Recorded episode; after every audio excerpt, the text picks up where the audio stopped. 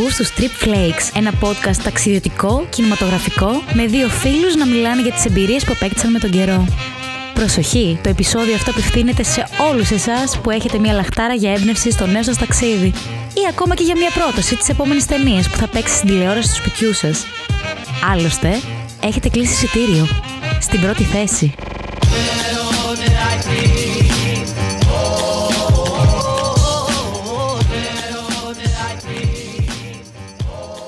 Και αφού χωρίσαν οι δρόμοι μας, και άλλος για Έσεν τράβηξε και άλλος για Βιέννη, ήρθε η ώρα να πάμε στην πρώτη οπτική γωνία του Χάρη, στο Έσεν, στο οποίο η διαδρομή μπορεί να πήγαν όλα αρμονικά, αλλά η συνέχεια κρίνεται τελείως διαφορετική από αυτά που έχετε συνηθίσει βασικά να ακούτε στο Tripflakes. Αυτή είναι μια ηχογράφηση μόνος μου καθώς βρίσκομαι στο Έσεν, έχω αφήσει τον Αργύρι και ψάχνουμε να δούμε τι ακριβώς μπορεί να προσφέρει η συγκεκριμένη πόλη γιατί έχω ακούσει πολύ ανάμεικτες κριτικές. Για πάμε να δούμε. Η αλήθεια είναι ότι σίγουρα το Essen δεν το έχουν ακούσει σαν πόλη περισσότερο εδώ πέρα παρόλο που αποτελεί την τέταρτη μεγαλύτερη πόλη της Γερμανίας άμα το καλοσκεφτείς.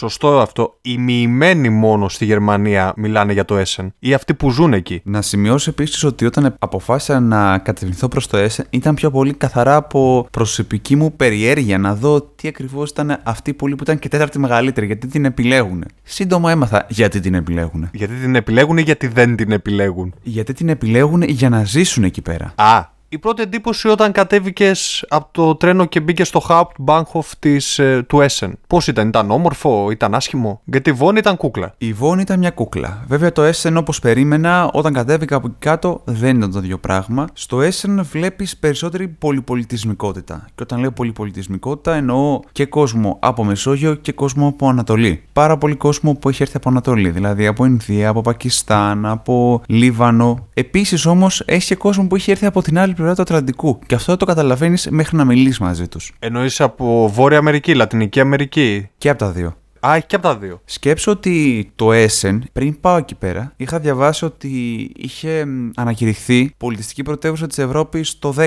Και μετά από 7 χρόνια πήρε τον τίτλο ως πράσινη πρωτεύουσα της Ευρώπης, καθώς συγκριτικά με άλλες πόλεις κάναν πάρα πολλές φιλότιμες προσπάθειες για να ρίξουν την μόλυνση του αέρα και κατάφερε να γίνει η τρίτη πιο πράσινη πόλη της Γερμανίας. Δηλαδή ήταν πολλά τα θετικά που έβλεπα σε αυτήν την πόλη και ήμουνα πάρα πολύ περίεργος να δω τι ακριβώς είχε να προσφέρει στον επισκέπτη, όχι μόνο σε αυτόν που μένει εκεί πέρα. Ωραία, ήρθε η ώρα τώρα να κάνω μια έτσι χαζή ηλίθια, θα έλεγα, ερωτησούλα. Έσεν σημαίνει τρώω. Όνομα και πράγμα η πόλη. Καμία σχέση. Καμία σχέση. Το φαγητό χάλια, ε. Κοίτα να δεις, η συγκεκριμένη πόλη μπορεί να αναφέραμε πριν για, κα- για τη Βόνη, για την Κολονία, ότι, για το Άχεν, ότι έχουν ιστορία από πίσω. Όπως το Ντόρτμουντ έχει μια μικρή ιστορία, μετέπειτα εξελίχθηκε σε βιομηχανική πόλη, το ίδιο έχει γίνει και με το Έσεν. Φαντάσου ότι εκεί πέρα κάποτε λέγανε υπήρχε μια μονή Βενεδεκτίνων, κάπως Βε- Βενέδικτη, κάπως έτσι. Και μέχρι το, τις αρχές του 19ου αιώνα ήταν μια μικρή, είχε ένα μικρό εργοστάσιο. Το οποίο μετά με τη βιομηχανική επανάσταση θα έγινε τεράστιο. Αναπτύχθηκε. Έγινε η έκρηξη ακριβώς και ήταν κάποτε και πρωτεύουσα του άνθρακα. Αυτό δεν το ήξερα. Οπότε είχε αυτό το χαρακτήρα η συγκεκριμένη πόλη. Ήταν επίσης βιομηχανική, αλλά πολύ βιομηχανική σε σύγκριση με το Düsseldorf. Όταν ε, βγήκα εγώ από το σταθμό, σε αφήνει ακριβώς έξω από το, ας το πούμε, τον πεζόδρομο, το κέντρο της πόλης. Μην ε, σκεφτείς εσύ όταν σου λέω κέντρο όπως έχουμε στην Ελλάδα, την Αριστοτέλους για παράδειγμα, ήταν ένας μεγάλος πεζόδρομος κυρίως. Ήταν αυτό που ξεκινούσε. Οπότε με το που μπαίνεις μέσα, βλέπεις παντού μαγαζιά. Και αυτό που ξεχωρίζει καθώς προχωράς είναι όπως έχουν στη Βιέννη, όπως έχουν στην Πράγα τα ρολόγια. Ναι, ναι. Κάποια ρολόγια που χτυπάνε συγκεκριμένα ανά μία ώρα και βγαίνουν φιγούρες. Είχαν ένα που λεγόταν το, το Glockenspiel που είχε φιγούρες που κάθε μία ώρα πέσανε από ένα τραγουδάκι διαφορετικό. Και βγαίναν φιγούρες και χορεύαν. Πάνε να μιμηθούν όλοι το αστυνομικό ρολόι της Πράγας. Ναι, μπορείς να το σκεφτείς και έτσι. Γενικά ότι ήταν μια μόδα στην ε, κεντρική και δυτική Ευρώπη αυτό το πράγμα. Στο βάθος, βέβαια, μπορεί να δει κάποιος τον ε, καθεδρικό του Έσεν. Είναι το πιο σημαντικό μνημείο του, οπότε ξεχώριζε καθώς περπατούσε κάποιος το κλασικό, στο πούμε, το καμπαναριό και οι, οι σκεπές που είχαν, είχαν κάτι σαν κονικέ σκεπές σαν πυραμιδοειδή, σε χρυσοπράσινο χρώμα. Ένα πολύ περίεργο. Και είχα διαβάσει, γιατί πριν πας κάπου, πάντα διαβάζεις λίγα πράγματα για να θυμάσαι ότι ο συγκεκριμένος ναός είχε φτιαχτεί πριν τον 9ο αιώνα, αλλά κάποια τμήματα του παιδί καταστράφηκε με την πορεία, βομβαρδίστηκε πάρα πολύ στο δεύτερο παγκόσμιο και σήμερα σώζεται από το 13ο αιώνα πράγματα. Γενικά αυτή η πόλη, επειδή επηρέασε πάρα πολύ το, τον πόλεμο, το εργοστάσιο που σου είπα, πέρα από άνθρακα, ο, ο ιδιοκτήτης του είχε συνεισφέρει πάρα πολύ στην παροχή πολεμικού υλικού στη Γερμανία. Οπότε, όταν ε, άρχισαν να βομβαρδίζουν τη Γερμανία, το Essen καταστράφηκε κατά 75% φαντάσου. Ου, λες μετά την εισβολή των συμμαχικών δυνάμεων. Το 45, ναι. Εκεί πέρα δηλαδή καταστράφηκε και ένα μεγάλο μέρος και του καθεδικού είχε καταστραφεί. Αλλά κάνανε ανοικοδόμηση στο κτίριο. Παράλληλα, επίσης, είχε δημιουργηθεί κάπου το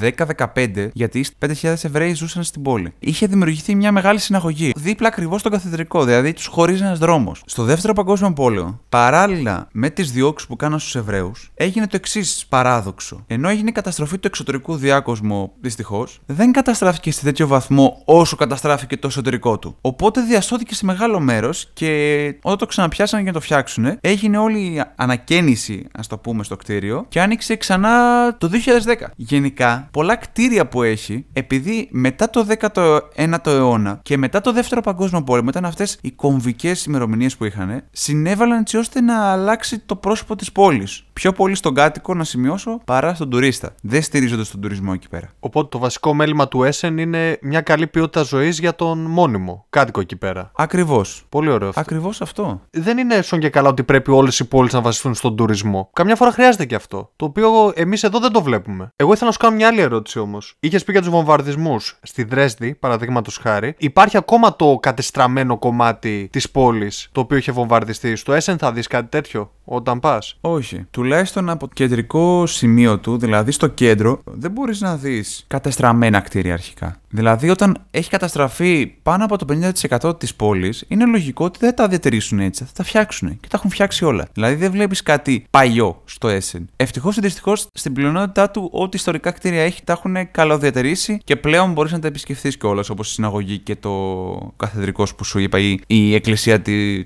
Αγίας Γερτρούδης. Έχουν επίσης και αρκετά νέα κτίρια, μοντέρνα, όπως ας πούμε έχουν το Alto Theater που έχουν, τη φιλαρμονική του Essen. Είναι το επόμενο, γιατί εγώ κανονικά, όπως έχουμε κάνει και στα άλλα επεισόδια που τρέχουμε κατευθείαν να βρούμε το hostel, εγώ έψαχνα κατευθείαν να βρω το hostel που είχα κλείσει. Οπότε προχωράω, προχωράω, προχωράω. Αφού το εντοπίζω, βλέπω ότι η υπεύθυνη του hostel είναι καθισμένη έξω, πίνει καφεδάκι με άλλους φίλους παρατρεχάμενους, δεν ξέρω τι. Οπότε μπαίνω μέσα, λέω: Έχω κλείσει ένα δωμάτιο, μου λένε ότι για λόγους ε, υγιεινής, σχετικά με τον COVID είχαν αυτό το θέμα, ενώ το δωμάτιο έπαιρνε 5 άτομα, θα πάρει, παίρνει 2 για την ώρα και μπορεί να έρθει ένας τρίτος. Άρα για την ώρα ήμασταν 2 άτομα. Οπότε λέω: OK, okay, θα έχω κάποιον εκεί μέσα, δεν θα ασχοληθώ και πολύ. Θα πάω, μπορεί να το δω, το πω, θα πω ένα και τελείωσε. Και μπαίνω μέσα, δεν υπάρχει κανένας. Βλέπω ένα τραπέζι στη μέση, υπάρχουν δύο κουκέτες, ένα κρεβάτι ακριβώς απέναντι από τη μια κουκέτα και ένα κρεβάτι απέναντι από την κουκέτα και στη μέση ένα τραπέζι. Πάνω στο τραπέζι έχει ένα λάπτοπ, μια τσάντα ανοιγμένη, ένα πορτοφόλι και 5-6 στίβες με νομίσματα. Φαντάσου τώρα ήταν σαν ε, πύργη. Με νομίσματα, ρε, και εσύ, σεντ και ευρώ. Λέω εγώ τι φάση τώρα. Είχε λεφτά ο τύπος. Δεν είχε λεφτά, θα σου πω ήταν το περίεργο της υπόθεσης ότι εγώ κάθομαι και λέω κάτσε λίγο να βολευτώ, να βάλω λίγο να φορτίσω το κινητό γιατί να δω πού θα πάω, τι προλαβαίνω να δω, πώς θα γυρίσω. Καθόμουν και χαλάρωνα για να πάρω δυνάμεις. Βγαίνει ένα παλικαράκι και πιάνουμε τη συζήτηση. Λοιπόν, δεν θυμάμαι το όνομά του, αλλά θυμάμαι ότι ήταν από την. Θυμάσαι ιστορίες που έγιναν. Θυμάμαι τις ιστορίες, ναι. Είναι ένα παλικάρι, τώρα ξεκινάμε την εξής συζήτηση. Ξέρεις από πού είσαι, από πού είναι. Λέω εγώ είμαι από την Ελλάδα. Α, η Ελλάδα, μπλα μπλα μπλα. Θέλω να πάω στην Ελλάδα, τα κλασικά ξέρεις τώρα που όλοι φαντάζονται ότι ζεις μέσα σε ένα λευκό σπίτι και βλέπεις την Ανατολή και δεν φαντάζονται ότι μπορεί να είσαι σε μια οικοδομή. Και ότι αυτός μου λέει ότι έχω έρθει από την ε, νότιο-ανατολική Αμερική. Αμερικάνος. Και του λέω ναι, είναι Αμερικάνος. Λέω τι δουλειά έχεις εδώ πέρα; Λέει ήρθα εδώ πέρα με την εξής λογική. Πόσο χρόνο είσαι αρχικά, μου λέει 19. Παιδαρέλι. Οκ.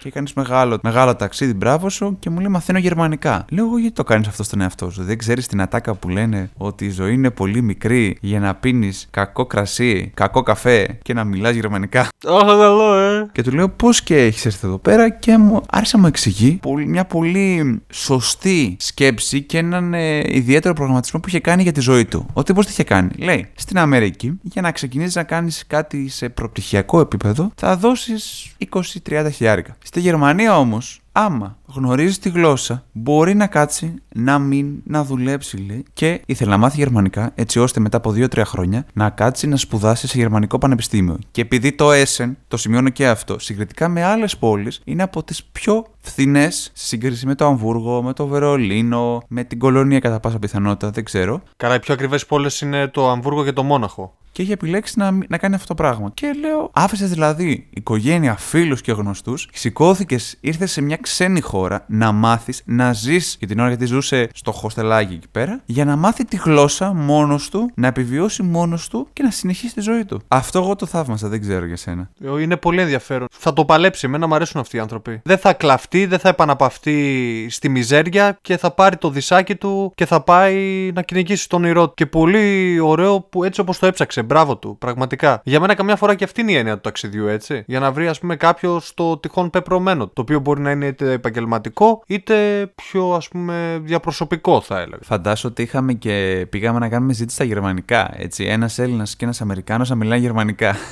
Καταλαβαίνεις τι εννοήσει. Πάντως τον άφησα γιατί το παιδί ήθελε να μείνει να κανονίσει τα δικά του και λέω θα βγω εγώ να φάω και να δω ότι προλάβαινα γιατί πάλι είχα πει ότι θα έχω δύο μέρες. Έτσι ήταν το αρχικό πλάν. Και έφυγα κανονικά, περπάτησα λίγο στην πόλη. Είχε μια, ένα δρόμο που οδηγούσε σε ένα εμπορικό, το Limbecker Platz, που ήταν γεμάτο κόσμο γε- και γεμάτο μπαλόνια. Τα είχαν κρεμάσει στο, στο δρόμο τέλος πάντων. Οπότε ήθελα να δω να πάρω μια πρώτη γεύση από το κέντρο. Βρίσκομαι στο κέντρο του Essen, αφού το έχω κάνει και το check-in και έχω αφήσει τα πράγματα. Λόγω COVID βέβαια στο δωμάτιο είμαι μ- μόνο με ένα άτομο, δηλαδή στα 5 που θα ήταν το mix θα, ήμουν- θα είμαστε μόνο δύο. Ποια πιθανότητα υπάρχει να έρθει και τρίτο άτομο. Λοιπόν, η πρώτη εντύπωση γενικά από το Essen είναι ότι εντάξει, δεν ενθουσιάζει τόσο πολύ σαν πόλη. Μπορεί κάποιος να την έχει αστάσει. Φαίνεται ζωντανή μεν, γιατί είναι και πέμπτη, έχει αρκετό κόσμο. Ένα μεγάλο πεζόδρομο για να γυρίσεις με τα κλασικά εξιοθέατα της μέχρι στιγμής, όπως ας πούμε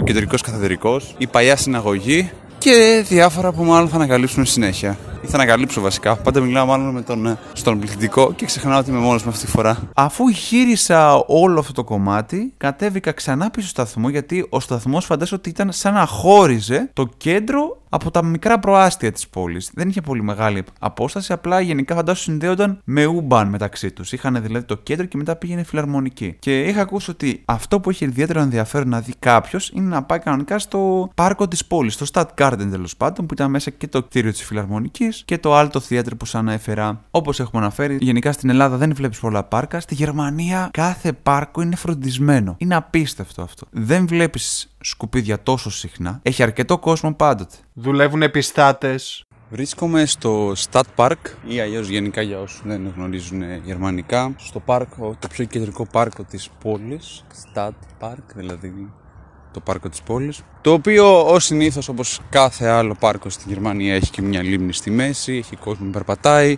κόσμο που κόβει βόλτες κόσμο που γυμνάζεται κάτι το οποίο δεν έχουμε συνηθίσει τόσο πολύ στην Ελλάδα και επίσης, το πιο αστείο γενικά ήταν όταν βλέπεις μικρές ομάδες ηλικιωμένων τύπου από κάποια αραβική χώρα που έχουν μαζευτεί, έχουν ε, απλώσει πετσέτες οτιδήποτε σαν τσόχα και παίζουν χαρτιά. Το πάρκο βέβαια βρίσκεται πολύ κοντά στο, στη φιλαρμονική του Essen. Η φιλαρμονική βέβαια είναι πιο άδεια η περιοχή εκεί πέρα, αλλά πιο πάνω στο πάρκο είναι λίγο πιο όμορφο. Η αλήθεια είναι ότι εγώ με το που πήγα να μπω, βλέπω λίγο το χώρο, βλέπω πως χαλαρώνεις. Έχει αρχίσει λίγο να δει ο ήλιος, αλλά έχει ακόμα μέχρι τις 8-9. Και λέω είναι ευκαιρία να πεταχτώ σε ένα mini market, κάποιο σούπερ εδώ κοντά, να πάρω μια μπυρίτσα και να κάτσω να αράξω δίπλα στη λιμνούλα. Είχε μια λιμνούλα εκεί κοντά. Και είχε όλο πιτσιρικάκια που πέσανε πινκ-πονγκ, κάναν τραμπάλες, πετούσαν τα φρίσμπι τους, τα κλασικά, κάνανε ποδήλατο, διάφορα. Και επειδή ήδη έχει, περα- έχουν περάσει 10 μέρες που έλειπα από το σπίτι, οπότε με πιάσε μια μικρή νοσταργία, λέω εδώ είναι το μέρος να κάνω βίντεο κλείσει. Γιατί, Γιατί εκεί πέρα βρήκα καλό σήμα στο κινητό. Βρήκα καλό σήμα, όλο έλειπε και λέω θα τους πάρω τώρα τηλέφωνο. Και τους έκανα βίντεο κλείσει και μιλούσα και λέγαμε και λέγαμε και τους έδειχνα. Δείτε τι ωραία που είναι και μου λέει η απάντηση που είναι το πατέρα μου. Πάλι σε πάρκα είσαι. Θα δεις κανένα μουσείο. Ναι, φτάνει. Οπότε όταν έβλεπα ότι αρχίζει να δει ο ήλιος, επέστρεψα κανονικά στο χωστελάκι, μπας και πετύχω τον ε, Αμερικανό. Επιστροφή και πάλι στο κέντρο του Έσεν. Κίνηση έχει πέσει. Είναι 9 η ώρα. Τα πράγματα δεν είναι το ίδιο όπως όταν έφτασες εδώ πέρα. Περπατάω στη μέση. Δεν έχει πάρα πολύ κόσμο. Πετυχαίνω τον Αμερικανό και του λέω ότι είχα παρατηρήσει υπήρχε μια εκκλησία της ε, Αγίας Γερτρούδης, κάπως έτσι και κοντά. Το αστείο είναι ότι γινόταν μια συναυλία και ήταν τύπου punk από κάτω. Είχε μια μεγάλη πλατιούλα. Και γινόταν μια punk συναυλία. Του λέω: Παίζεις στην πόλη, μπορείς να με κατευθύνεις. Ό,τι ήξερα εγώ, ήξερε και αυτός εν ολίγης, από μαγαζιά τίποτα. Μου λέει: Ε, πάμε, ξέρω εγώ, να πάρουμε μια μπύρα από εδώ, θα γυρίσουμε. Πηγαίνουμε σε αυτή την ε, mini bank της συναυλία. Καθόμαστε για κάνα μισάωρο, βλέπουμε τι κόσμο παίζει και μετά ξεκινάμε να περπατάμε. Κάνα μια μεγάλη, μεγάλη διαδρομή. Έχει ένα μικρό, φαντάσου, πώς είναι στο ίδρυμα Σταύρος Νιάρχος που έχουν τα νερά και είναι πλαισιωμένα με δέντρα. Είχε ένα λεγόμενο το Γκρούνε Μίτε Έσεν. Το οποίο περνούσες και λες εκείνη την ώρα ήταν 9.30-10 ήταν Παρασκευή. Παρασκευές ο κόσμος κυκλοφορεί. Όση ώρα κυκλοφορούσαμε, βλέπαμε νέο κόσμο να πηγαίνει σε διάφορα σημεία, αλλά δεν βλέπαμε κίνηση. Και λέμε, ας πάμε να δούμε στο κέντρο, να δούμε τι παίζει. Ε, με, το, με την μπύρα στο χέρι, προχωράμε, προχωράμε, ξαναπερνάμε από το ίδιο σημείο που σου είπα κανονικά στο Limbecker Platz και στις 10 η ώρα περνούσε σκουπιδιάρικο. 10 η ώρα από το πεζόδρομο. Δεν υπήρχε ψυχή. Και λέω, οκ, θα μου βγει άλλη μια Βόννη το Έσσεν. Αδιάφορο. Και ένα δρόμο πιο πάνω, ακούω νταβαντούρι, ήταν ότι σε Μέση Ανατολή άτομο μπορείς να σκεφτείς από Τουρκία, από Λίβανο, Πακιστάν Από Ιορδανία. και πάει λέγοντας. Και να, να έχουν ναργιλεδάδικα, Ω. νταμπαντούμπα, Τα καλύτερα. μπύρες, τα καλύτερα. Ήταν, Ω, ήταν αυτά είναι, φάση αυτά είναι. Ανατολή. Ε, αυτά είναι, αυτά τα ωραία. Και λέω, μήπως να κάτσουμε να πιούμε καμιά μπύρα. Τώρα δεν βλέπω άλλη κίνηση. Τη στιγμή που το λέω αυτό, βλέπω σκάει αστυνομικό όχημα και βγαίνουν κανονικά για να μπαγλαρώσουν ένα συγκεκριμένο τύπο, ο οποίος μάλλον είχε πιει. Βραδάκι στο Έσεν και έχουμε πετύχει φάση. Βγήκαμε λίγο με ένα παιδί εδώ πέρα που είναι μαζί στο hostel, ένα Αμερικανό. Τρομερά άδεια και άδεια. Ξαφνικά πέσαμε σε ένα περιστατικό κόσμο και αστυνομικούς πολλούς που έχουν πιάσει ένα τυπά, μάλλον έχει μεθύσει. Παίζαν και λίγο μπουνιές, κοστίδια. Αργύρι είναι γι' αυτό για σένα. Δεν περνάνε ούτε από τη Βιέννη. Και ακολουθεί η εξής σκηνή. Ο τύπος πάει να δώσει, επειδή είναι μια κοπέλα που πάει να τον ε, αφοπλίσει, πάει να της δώσει μπουνιά. Την κοπέλα. Τον αποφεύγει, του τραβάει μια στη μέση, δεξί, Κροσέ. δεξιά κλωσιά, το σοριάζει. Τώρα μιλάμε για μικροσκοπική κοπελίτσα, έτσι. Και τον τραβάει και φερό, και αυτός να χτυπιέται, σαν το ψάρι. Τον τραβάει και λέω, Καλώς ήρθατε στο Έσεν. Πω, πω. Η κο- Το κορίτσι των ονείρων μου η κοπέλα αυτή, ε, να ξέρεις. ήταν έτσι τραγελαφικό, λέμε. ε, Ωραία, είδαμε και τη δράση του Έσεν. Η κοπέλα σίγουρα κάνει μαθήματα MMA και Krav Maga 100%. Αφοπλίσαν, το μαζέψαν, εξαφανιστήκαν. Σαν να μην υπήρχαν και μετά συνέχισαν όλοι. Ναργιλέ, μπάφα μπούφα, μπυρίτσα. Χαλα, χαλα, για, βα, Ναι. Οπότε και εμείς, επειδή δεν βλέπαμε να πηγαίνει πολύ τέτοια, γυρίσαμε κανονικά πίσω στο hostel. Όταν ξύπνησα το επόμενο πρωί, μου έρχεται μήνυμα στο κινητό ότι έχει αλλάξει η διαδρομή της πτήσης σας. Μπαίνω εγώ να δω τη διαδρομή της πτήσης μου, γιατί κανονικά εγώ θα πετούσα μέσω Πολωνίας και από την Πολωνία θα πήγαινα στην Αθήνα. Δεν έχει απευθείας, για κάποιο λόγο είχα βρει. Την ε, Κυριακή που θα πετούσα. Και βλέπω κανονικά που λέει πάνω ότι έχει αλλάξει η πτήση που θα ήταν για- από Γερμανία για Πολωνία είχε πάει το απόγευμα και η πτήση που θα πήγαινε από Πολωνία για Ελλάδα είχε πάει το πρωί. Όχ, όχ, όχ. Τα βλέπω εγώ, αρχίζω και λέω κάτι έχει γίνει λάθος. Παλεύω να πάρω τηλέφωνο, δεν απαντάνε. Να στείλω μήνυμα, δεν απαντάνε. Και στέλνω μήνυμα στην εταιρεία την ίδια. Τώρα μιλάμε για το πρωί. Έχω ξυπνήσει 9 η ώρα, έντρομος για το πώς θα επιστρέψω στην Ελλάδα. Μου λένε ότι δεν έχουμε κάποια ενημέρωση, θα πρέπει να περιμένετε. Λέω, μάτια μου, εγώ πόση ώρα θα περιμένω, θα πρέπει να πετάξω την ε, μεθεπόμενη μέρα. Σου ανέφερα πριν ότι το Essen είχε ονομαστεί και ως γερμανική πρωτεύουσα του άνθρακα γιατί είχαν και ένα μεγάλο, ας το πούμε, το ονομάζανε πλυντήριο του άνθρακα. Ήταν ένα μεγάλο, το μεγαλύτερο εργοστάσιο παραγωγής άνθρακα στον κόσμο. Σήμερα όμως περιλαμβάνεται στην παγκόσμια πολιτιστική κληρονομιά της UNESCO, φαντάσου. Το ρηχείο τη Ολβεράιν, έτσι λέγεται. Ωραία, τίμιο, πολύ. Και είχα στο μυαλό μου να πάω να το επισκεφθώ. Λόγω αυτού όμως δεν προλάβαινα. Γιατί; Μπορεί να πήγαμε στη Βόνη και να μην είχαμε γνωστό. Μπορεί να πήγα εγώ στο Essen και να μην είχα γνωστό. Αλλά ήρθε ο γνωστός σε μένα. Το παιδί του Ντίζελντορφ. Ο Γιάννης μου είχε αναφέρει κιόλας ότι όταν θα είσαι κοντά στο Essen, επειδή δεν ήταν πάρα πολύ μακριά, ήταν κα- περίπου μία ώρα, άμα θέλει να έρθει να με βρει. Οπότε λέω, έλα εδώ πέρα, θα σου εξηγήσω και ένα πρόβλημα που έχω, να σου αναφέρω. Και έρχεται το Παπαλίκαρος, μου λέει, θα το δούμε μαζί. Έλα να πάρουμε κανονικά το με το αμάξι και πάμε να γυρίσουμε λίγο στα περίχωρα. Γιατί αυτό που αξίζει επίσης στο Essen πολύ είναι τα περίχωρα. Το έχω ξανακούσει αυτό. Και από τον Γιάννη που το έλεγε στον Ντίζελντορφ. Φεύγουμε και είχα σημειώσει ότι ένα από τα πιο σημαντικά κτίρια που πρέπει να δει κάποιος πέρα κανονικά από το Τσολβεράιν ήταν η Βίλα Χούγκελ. Η Βίλα Χούγκελ βρισκόταν πολύ πιο έξω, κάπου 5-6 χιλιόμετρα τέλος πάντων από το Έσεν, προς την ε, νότια πλευρά του και ήταν κοντά στον ε, Balden Sai, όπως το λένε τέλος πάντων. Ήταν κοντά στο, στο Ρουρ ποταμό. Λοιπόν, φαντάσου τώρα μια περιοχή γεμάτη χαρακτηριστικά μικρά εξοχικά, το Brandney, να περιβάλλει μια πράσινη έκταση κοντά στα μ, 30-40 εκτάρια και στη μέση ήταν μια μεγάλη βίλα. Ήταν τέλος πάντων ένα μεγάλο πάρκο στη Βίλα Χούγκελ και εκεί πέρα ζούσε τότε από το 1870 ο Άλφρετ Κρουπ. Αυτός ήταν μια γνωστή φυσιογνωμία οικογένειας βιομηχάνων, ο οποίος είχε παραγγείλει να δημιουργήσουν μια βίλα με 269 δωμάτια. Να φανταστώ όχι για τους εργάτες. Για τους εργάτες είχαν ένα μικρό. Ε, βέβαια. Ένα σπιτάκι πιο πέρα. Ε, βέβαια. Κάνανε ένα ξεχωριστό σπιτάκι για τα αρχεία τους και μέσα για να μπει στο πάρκο έπρεπε να πληρώσεις 5 ευρώ το άτομο. Άμα ήθελες να επισκέπτεσαι το πάρκο όλο το χρόνο, έπρεπε να πληρώσεις ένα 60 ευρώ. Ετήσια συνδρομή για να μπαίνει στο πάρκο γιατί άνοικε στην οικογένεια. Ιδιωτικός χώρος δηλαδή. Εντυπωσιακός όμως, έτσι χανόσουν εκεί μέσα. Άξιζε το 5 ευρώ. Άξιζε το 5 ευρώ για να μπεις. Τώρα η βίλα τόσο ήταν έτσι και έτσι. Έμπαινες. Α, στην τιμή ήταν εκεί. Δεν η βίλα. έβλεπες. Πλησίαζες τη βίλα. Μπορούσες να κάνεις και με audio tour, με χαρτάκια και τέτοια για να δεις και να μάθεις λίγο παραπάνω. Αλλά το audio tour ξέρεις, καταλαβαίνεις ότι ήταν στα γερμανικά, δεν ήταν στα αγγλικά. Είχαν μόνο τις επιγραφές που τα είχαν στα αγγλικά. Πήκαμε και λίγο και μέσα στην βίλα. Μας είχαν πει κιόλας ότι για την εποχή του είχε όλα τα σύγχρονα κομφόρ, μπορείς να πεις. Είχε δηλαδή θερμάνση νερού, είχε κάτι σαν ε, κλιματιστικό, είχε πυροπροστασία, είχε ε, διπλό γυάλι στα παράθυρα. Κάτι που δεν υπήρχε την περίοδο που μιλάμε, δηλαδή τα τέλη του 19ου αιώνα. Τέτοια φάση. Περνάμε εκείνη την, την στιγμή, χτυπάει το κινητό μου και βλέπω τηλέφωνο από Ουγγαρία. Πάω να το σηκώσω, μιλάει μια τύπησα σπαστά αγγλικά. Ναι, γεια σας. Η πτήση σας έχει ακυρωθεί, σας έχουμε στείλει email. Λέω, ναι, δεν το έχω δει το email, τι ακριβώς θέλετε να μου πείτε; Έχει ακυρωθεί και θα σας γίνει επιστροφή των χρημάτων για τη μία πτήση. Και μου το κλείνει. Μπαίνω, βλέπω ότι μου είχε έρθει όντως μήνυμα για να μου πούνε ότι είχε ακυρωθεί η πτήση μία και έπρεπε εγώ να βρω άκρη πώς θα γυρίσω στην Ελλάδα. Πω. Τελικά η εκδρομή δεν εξελιχθήκε όπως περίμενα καθώς ε, υπήρχε ένα πρόβλημα αλλά θα σας το πω στη συνέχεια. Ξύπνησα κανονικά, ήταν ok με το hostel στο οποίο έμενα λόγω covid κιόλας ε, είχε περιοριστεί από 5 άτομα που θα μέναν συνολικά μόνο 3 ήμασταν δύο για την ώρα και θα ερχόταν κάποιος φίλος να γυρίσουμε μαζί με το αμάξι σε διάφορες περιοχές του ΕΣ ε, Καθώς περίμενα εντωμεταξύ μέσα, ανακαλύπτω ότι η πτήση μου για την επιστροφή από τον Dortmund που ήταν προγραμματισμένο για την Κυριακή είχαν αλλάξει ώρες. Και η εφαρμογή στην οποία είχα κλείσει δεν με είχε ειδοποιήσει. Το ανακάλυψα μόνος μου τυχαία ενώ κοιτούσα για την επιστροφή και να κάνω check-in Οπότε σπεσμένα άρχισε λίγο να... άρχισα- άρχισα να βλέπω τι εναλλακτικές έχω για να μπορώ να ερεμήσω κι εγώ ότι θα μπορώ να επιστρέψω στην Ελλάδα κανονικά.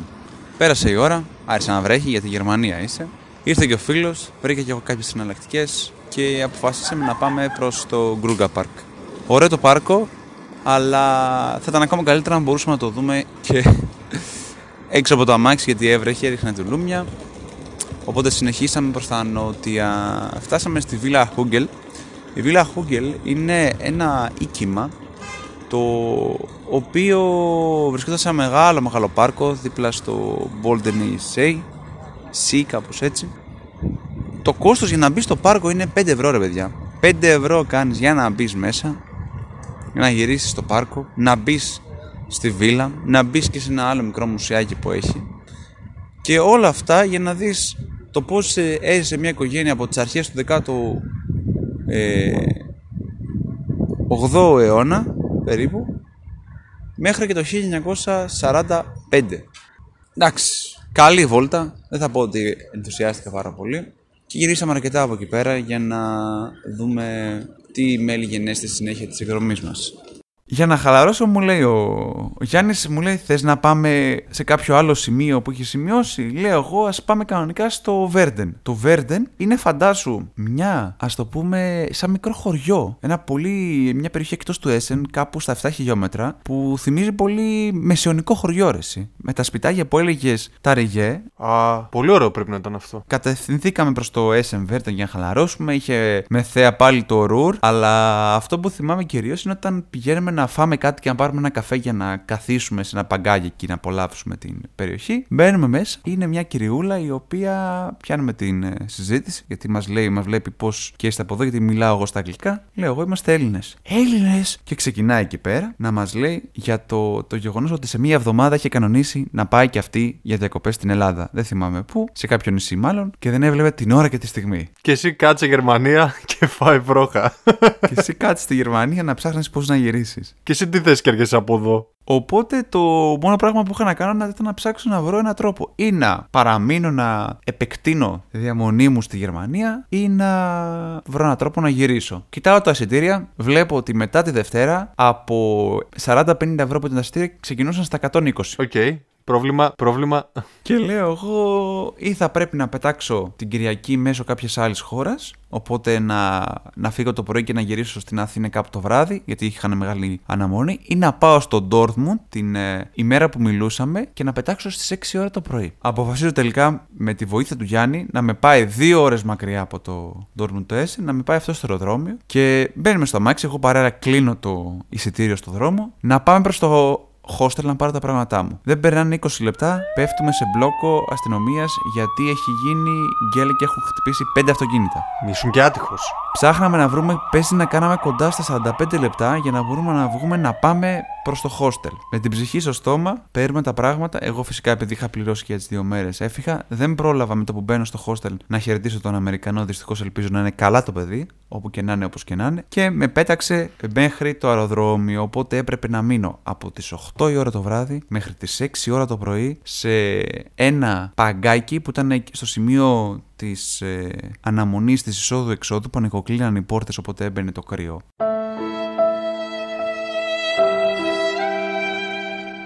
μέσα στο βράδυ. Και η παρέα μου ήταν δύο συγγενείς, θα το πω καλύτερα. Δύο, ένας άντρας και μια γυναίκα από τη Βουλγαρία που μέναν στην Ελλάδα. Η, η γυναίκα ζούσε πλέον στη Γερμανία, ο άλλος ζούσε στην Αθήνα και ο καθένας έβγαζε τα παράπονά του για τη χώρα στην οποία ζούσε. Άλλα καλά, άλλα κακά. ε, Η κάθε Συγκεκριμένα, ναι, έλεγε ο Βούλγαρος. Ήρθα εδώ πέρα, αλλά πού να αντέξω με αυτόν τον καιρό για αυτά που τρώνε εδώ πέρα. Πάω να γυρίσω στην Ελλάδα πίσω. Η γυναίκα τι έλεγε; Η γυναίκα έλεγε τα ίδια πράγματα, απλά σε αυτό που είχε δίκιο είναι ότι τουλάχιστον πληρώνανε. Έχει ιδιαίτερο ενδιαφέρον να μιλάς με κόσμο που δεν είναι από τη χώρα σου, έχει ζήσει στη χώρα σου και έχει μια, ας το πούμε, λίγο πιο ισορροπημένη αντίληψη για τα πράγματα, για το πώς είναι. Γιατί μερικές φορές μπορεί να το βλέπεις λίγο πιο. προσ- να το παίρνεις πιο προσωπικά. Εντάξει, εδώ είμαστε λίγο πιο καλοπερασάκιδε. Αυτό είναι αλήθεια. Κρίνοντας και από αυτά που λένε οι άνθρωποι που δεν είναι από την Ελλάδα και έχουν δουλέψει εδώ ή έχουν ζήσει εδώ στη χώρα μας. Οι Γερμανοί είναι πιο τυπικοί, πιο, πιο σκυθροποί θα έλεγα. Και το κλίμα παίζει και πολύ μεγάλο ρόλο σε αυτό, έτσι. Πάντως να πω ότι σαν, ε, σαν πόλη το Essen την είδα στα πολύ γρήγορα. Πιστεύω ότι έχω αφήσει κάποια μέρη που θα ήθελα να δω μέσα έξω από το Essen. Τώρα η πιθανότητα να επιστρέψω είναι μικρότερη συγκριτικά με τις άλλες πόλεις. Δεν είναι μια πόλη την οποία θα έλεγα τουριστική. Μπορεί κάποιος να την επιλέξει πιο πολύ για να δει κάποιο γνωστό του και να τη χρησιμοποιήσει για να πάει κάπου κοντά. Αν και οι περιμετρικά άλλες πόλεις δεν είναι κάτι ιδιαίτερο. Και να σημειώσω ότι σε αυτό το σημείο, με το που μπαίνω στο αεροπλάνο, τελειώνει και το ταξίδι μας στη Δυτική Γερμανία. Auf Wiedersehen Deutschland, bis später. Τα λέμε σε κάποιο άλλο ταξίδι στο εξωτερικό, ελπίζω σύντομα.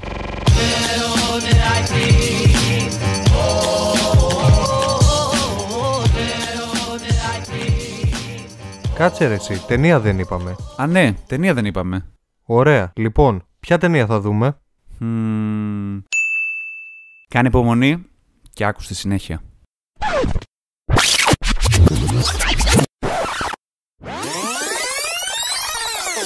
και μετά τον τελευταίο προορισμό του οδηπορικού μας αυτού στη Γερμανία το Essen. Κάπου εδώ φτάσαμε στην τελευταία ταινία αυτής της σεζόν, το Drip Flakes. Όντως είναι η τελευταία ταινία της σεζόν. Πλάκα, πλάκα. Είναι από την πλατφόρμα πάλι του Sinobo και μας καλύπτει και απόλυτα. Εμένα δηλαδή αυτή η ταινία κάλυψε και το γούστο μου στις ταινίες και τη δουλειά μου και γενικά κάλυψε και το mindset ταινιών που θέλω να παρακολουθώ τελευταία. Πρόκειται για την ταινία Come As You Are και όχι μην πάει ο νους σας στο τραγούδι το με τον Nirvana γιατί δεν θα το ακούσετε ποτέ μέσα στην ταινία. Ποτέ. Βασικά δεν έχει καθόλου σχέση με το τραγούδι των Ιρβάνα όπως είπε και ο Αργύρης γιατί το μότο, το «Έλα όπως είσαι» έχει να κάνει με την ιστορία τριών νεαρών αντρών με αναπηρία, οι οποίοι πραγματοποιούν, ας το πούμε, ένα παράτολμο road trip να πάνε από τις Ηνωμένες Πολιτείες Αμερικής στον Καναδά, προκειμένου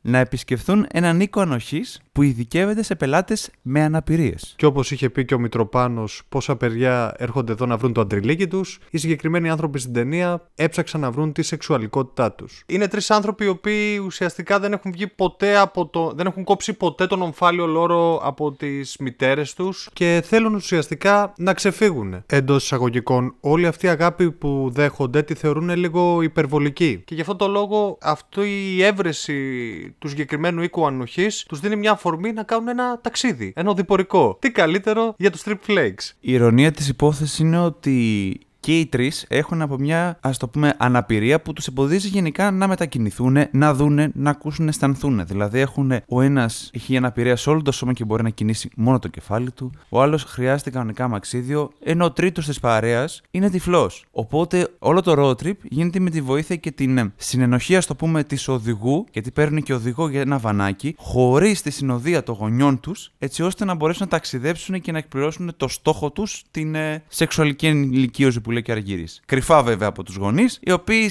θα αρχίσουν σιγά σιγά να του κυνηγάνε. Υπάρχει και μια κυρία σε αυτό το διπορικό η οποία τη βλέπουμε να παίρνει κάποιες ευθύνες στην πορεία της ταινίας. Όμως αυτό που είναι πολύ ωραία εξέλιξη που γίνεται μεταξύ αυτών των τεσσάρων χαρακτήρων. Την οπτική γωνία του κάθε ταξιδιώτη και μας λέει ότι κανείς δεν είναι τέλειος, κανείς δεν είναι. Όλοι έχουμε κάνει λάθη, όλοι έχουμε τις αδυναμίες και τα προτερήματά μας και ουσιαστικά αυτός ο προορισμός θα μας δείξει ότι όλα δεν πάνε και σύμφωνα με το σχέδιο κάποια φορά. Με λίγα λόγια θα μπορούσαμε να πούμε ότι δεν έχει GPS. Τώρα, αυτό που πρέπει να κρατήσετε κυρίως όμως είναι ότι η ιστορία αυτή, όσο περίεργη και ιδιαίτερη και σας ακούγεται, είναι βασισμένη σε μια αληθινή ιστορία. Ενός άντρα ο οποίος είχε ξεκινήσει το δικό του ανάλογο ταξίδι, έτσι, και κάποιοι λένε το είδε και λίγο πιο ακτιβιστικά. Θέλει να φέρει στο προσκήνιο το ζήτημα της σεξουαλικότητας των ανθρώπων με αναπηρία, ξεκινώντας να κάνει το ταξίδι από το Βέλγιο στα σύνορα της ε, της Ολλανδίας. Και είχε εμπνεύσει και μια άλλη ταινία, που είχε γίνει μια αντίστοιχη βέλγικη ταινία που πάλι πηγαίνουν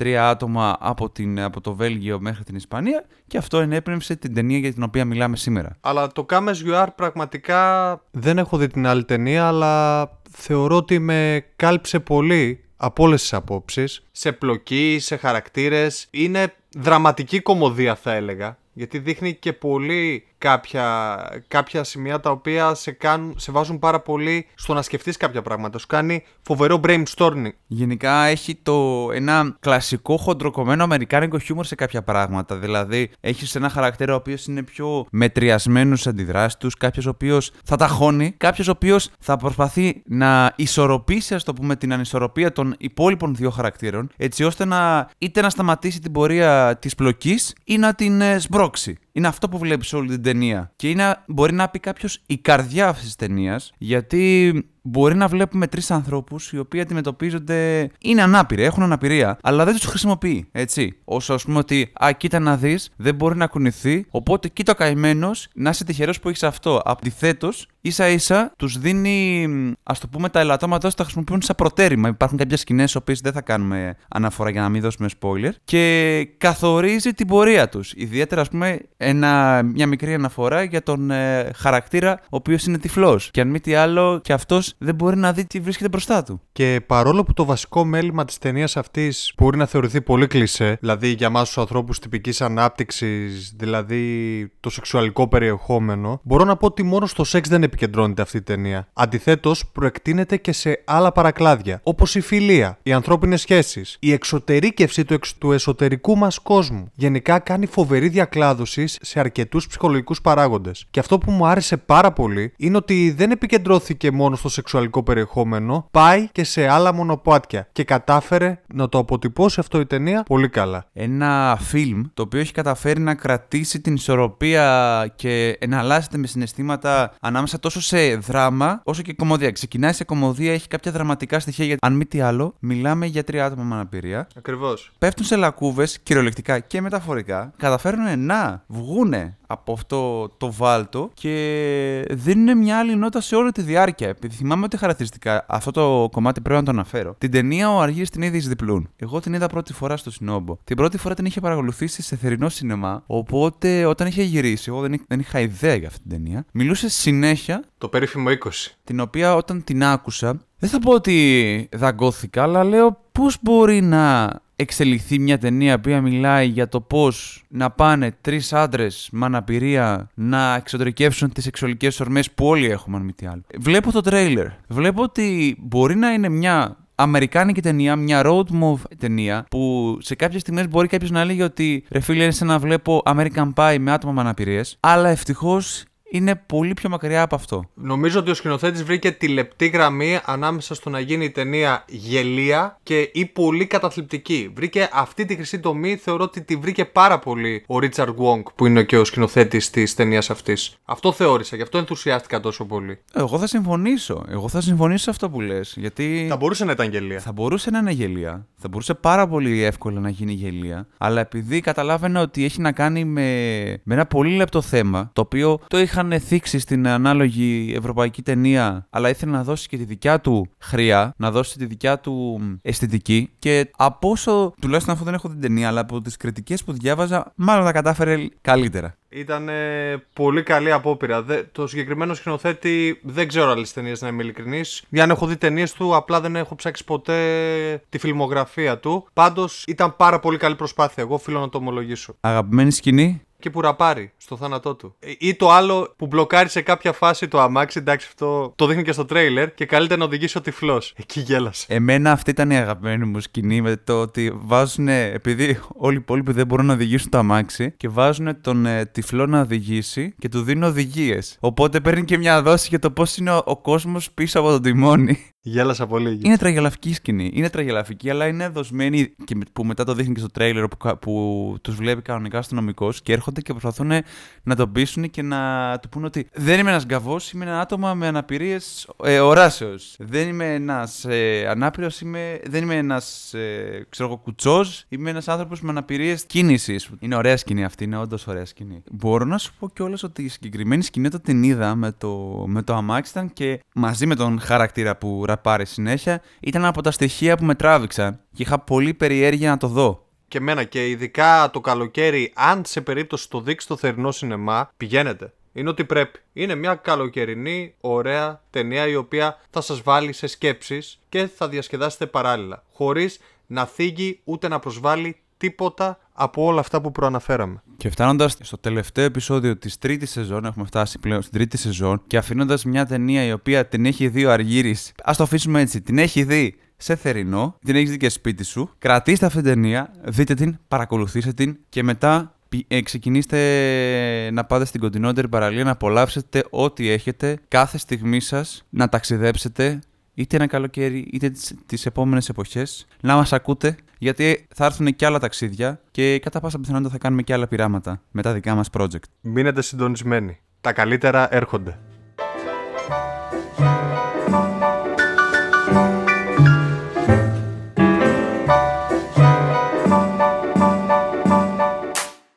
Μπορεί να κάνουμε αυτό το podcast για να βγάλουμε γούστα εμείς, αλλά και για να ταξιδέψετε κι εσείς μαζί μας. Γιατί όχι να μην βάλετε την πόλη ή ακόμα και την ταινία που αναφέραμε στη λίστα σας. Γι' αυτό, αν σας άρεσε το επεισόδιο, κάντε γραφή σε όποια πλατφόρμα ακούτε το podcast μας. Spotify, Apple Podcast, Google Podcast, Cashbox και μοιραστείτε το με τους φίλους σας και τους γνωστούς σας. Για να ταξιδέψουν κι αυτοί. Εμεί είστε χαραμοφάιδες. Συνεχίζουμε τα ταξίδια μας στο επόμενο επεισόδιο.